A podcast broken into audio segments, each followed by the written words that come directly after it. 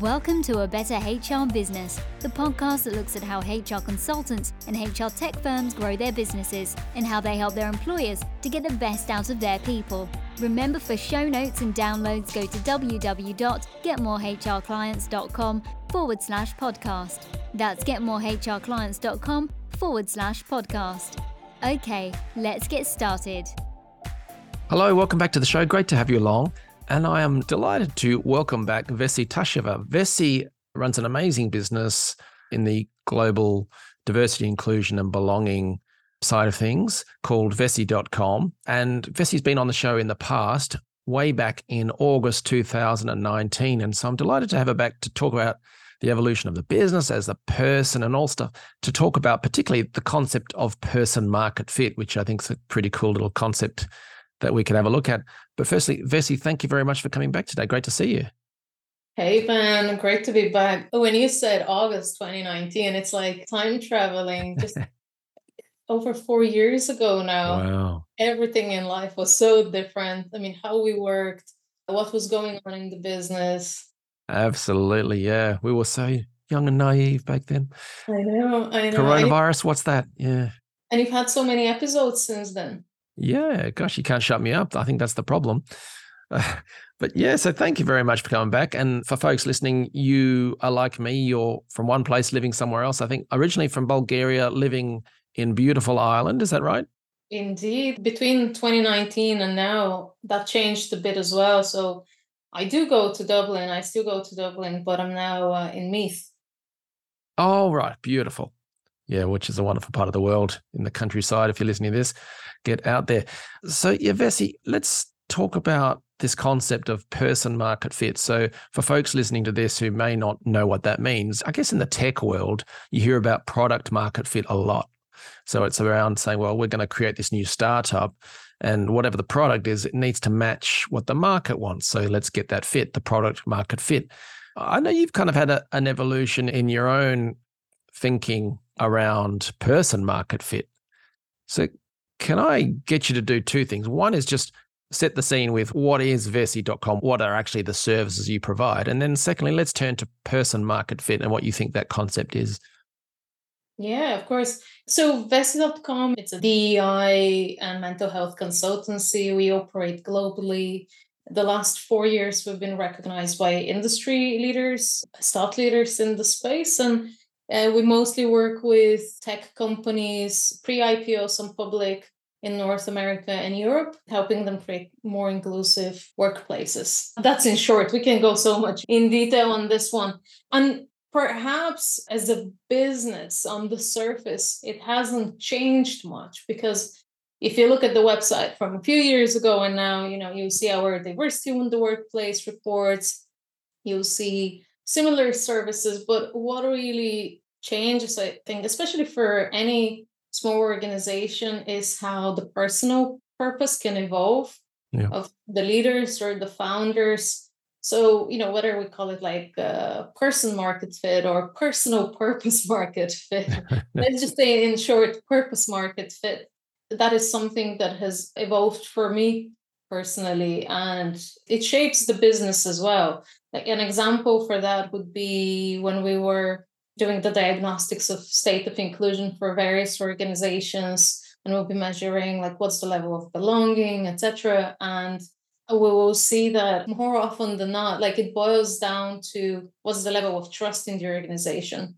And typically that would be trust in the leadership. So since then we have created courses on trust driven inclusive leadership to reflect that but also on kind of interpersonal trust, self trust. Think about self trust as the level of self confidence the employees have when they're thinking about their career path within the organization. So imagine your your manager is coming to you and is saying, "Hey, you know, I would love to promote you, or I think you should apply for this internal job." And how do you know whether to go for it or not even if others are seeing the potential in you but maybe your whole life other people have been telling you what they think is best for you and you just feel kind of stuck and lost mm-hmm. sure everyone wants a promotion but sometimes it's not the right thing for us so do we know if it's the right thing so that would be an example of self-trust interpersonal trust i think it's kind of clear. But the trust piece is also something that I was examining separately throughout my dissertation in a master's I did with Trinity College Dublin. And it was in psychoanalytic psychotherapy. So it was a very much in depth examination with psychoanalytic thinking and research on when we experience trust for the first time and how it shapes our sense of self. So it was very interesting as Vessy.com was evolving over the years with what we were seeing in the organizations and helping them strategize, helping them implement. Then on the other spectrum, seeing what it looks like for the individual since their pretty much conception and throughout childhood, adolescence, and then adulthood. I can see the the development, the natural evolution. So people say D&I or diversity, inclusion, equity, and belonging, and sometimes it's, it's spoken about in terms of frameworks and programs and you know, it starts off with a speech or something like that, and then let's get some workshops going and stuff like that.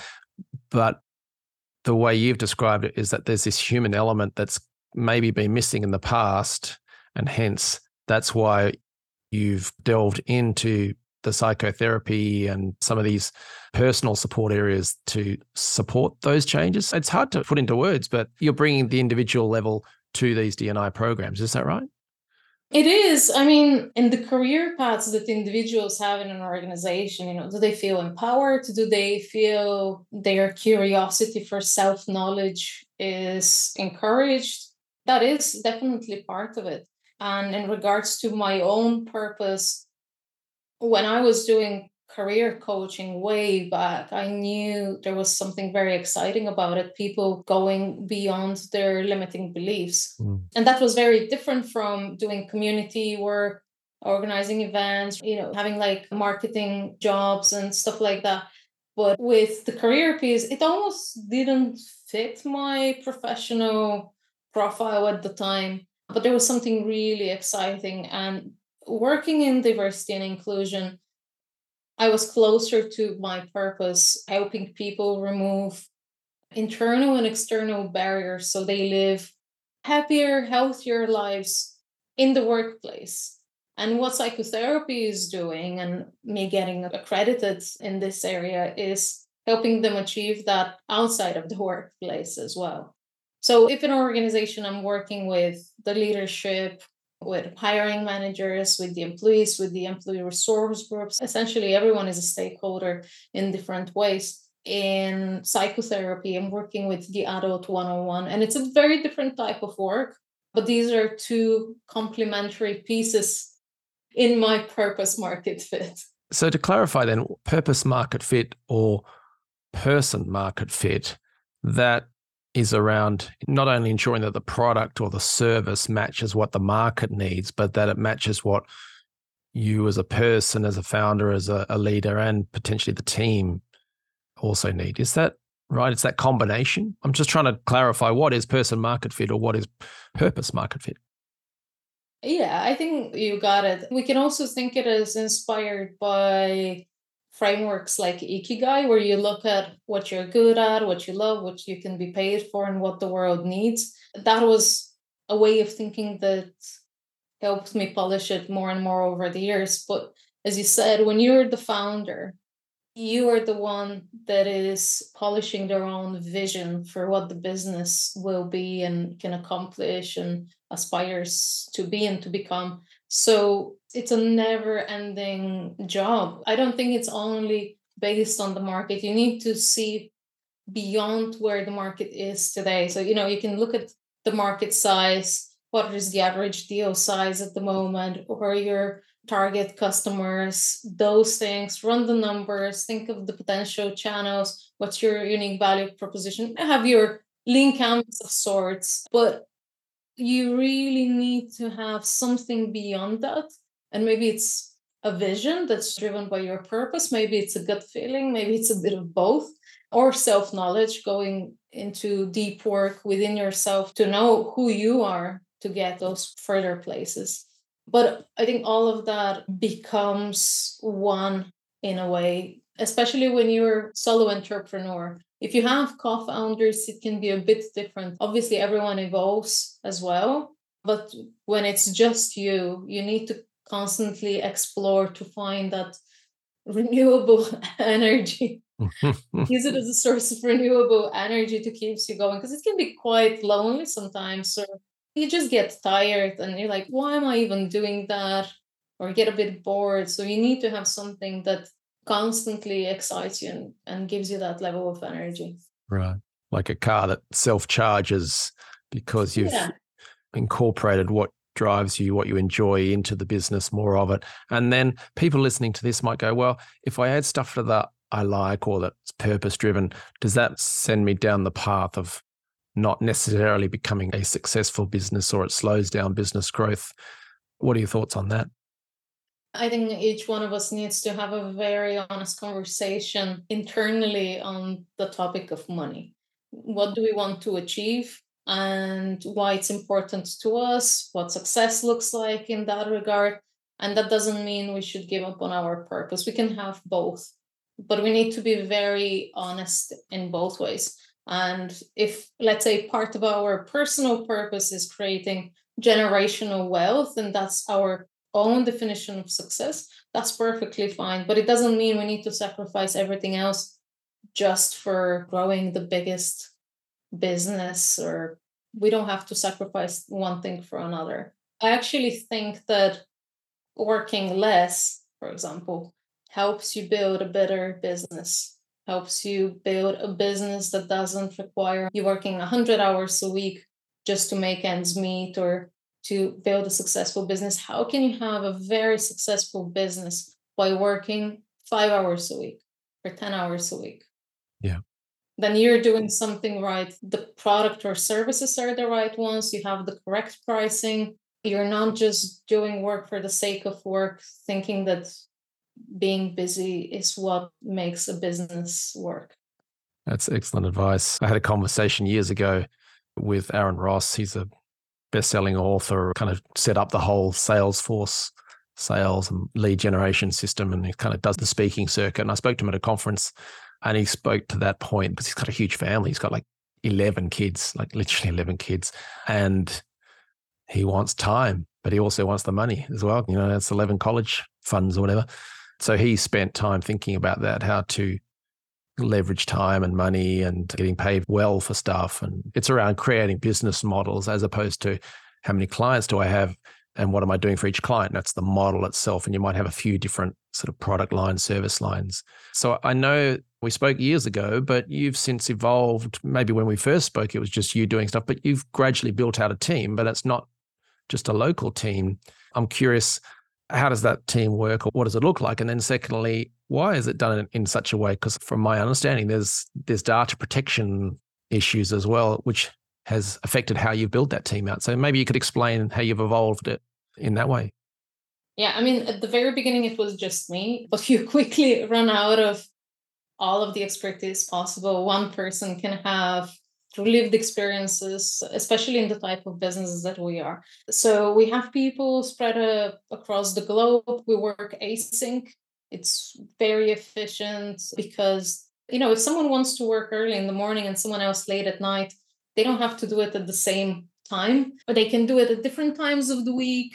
We have people who prefer to do work on weekends. Maybe they're stay at home parents. Others prefer to do it in regular work hours, but it just really doesn't matter because as long as the timeline is agreed, everyone sticks to their deadlines and we can collaborate async on Slack and Google Documents, it's fine. The data protection piece is there. So if something goes beyond UK GDPR or EU GDPR, if it's absolutely required that the person has access to sensitive data, then obviously we need to go into that. But in many cases, we don't even have to go into that extent. So what we have in the contracts within the team and in the contracts with the clients, everything is covered in detail. So everyone knows where they stand and there is trust and transparency in that way in the work. Yeah. And just to explain for listeners, I believe you've got sort of team members or experts, consultants, whatever you want to call them, in some of the different countries, like I think Brazil and UK, Bulgaria, even let's say me being in Ireland, someone being in Bulgaria and someone else in the UK. Now we have two types of GDPR because the UK is under the EU GDPR. Yeah. And there are subtle but still important differences that need to be considered. Yeah, fair enough. You were saying earlier about, you know, the evolution of the founder and and trying different things. There is Vessy.com, but there are also separate initiatives that that are not necessarily Vessy.com. Maybe someday they will become part of it. Yeah. I think that's really fun to explore, investing time for little experiments. And one of them right now is creating something called therapistireland.com, therapist singular. And essentially, a lot of friends and acquaintances have been asking, like, oh, how should I pick a therapist? Do you know a good therapist?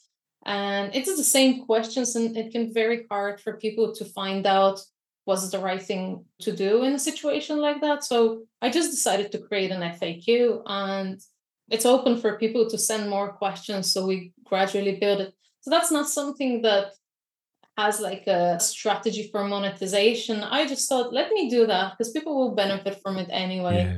And by doing it, if there is something about it that makes it into a business at one point, great. We would be bigger than Vessy.com. I don't know. We would become part of Vessy.com. I don't know either. But I think that's the fun of it's again related to people, it's related to my purpose. And I just enjoy doing it. So Yeah. that's it. I love that. Yeah. And I mean, just from a purely service client focus, yeah, I mean, something that could be offered to clients in Ireland anyway. We're going through corporate programs. We've got some additional information if you want to give it to your staff, if they want to take this further and seek help and stuff. Any other side projects, or is that the only one? I'm in the process of making my first angel investment that I'm really excited about. It's Wow. mental health space. I can't disclose the company yet for obvious reasons. Oh, watch this space. really excited. Yeah, so digital health, mental health, but especially mental health because it's related to the field of psychotherapy and helping people live healthier, happier, but especially on the emotional and psychological side.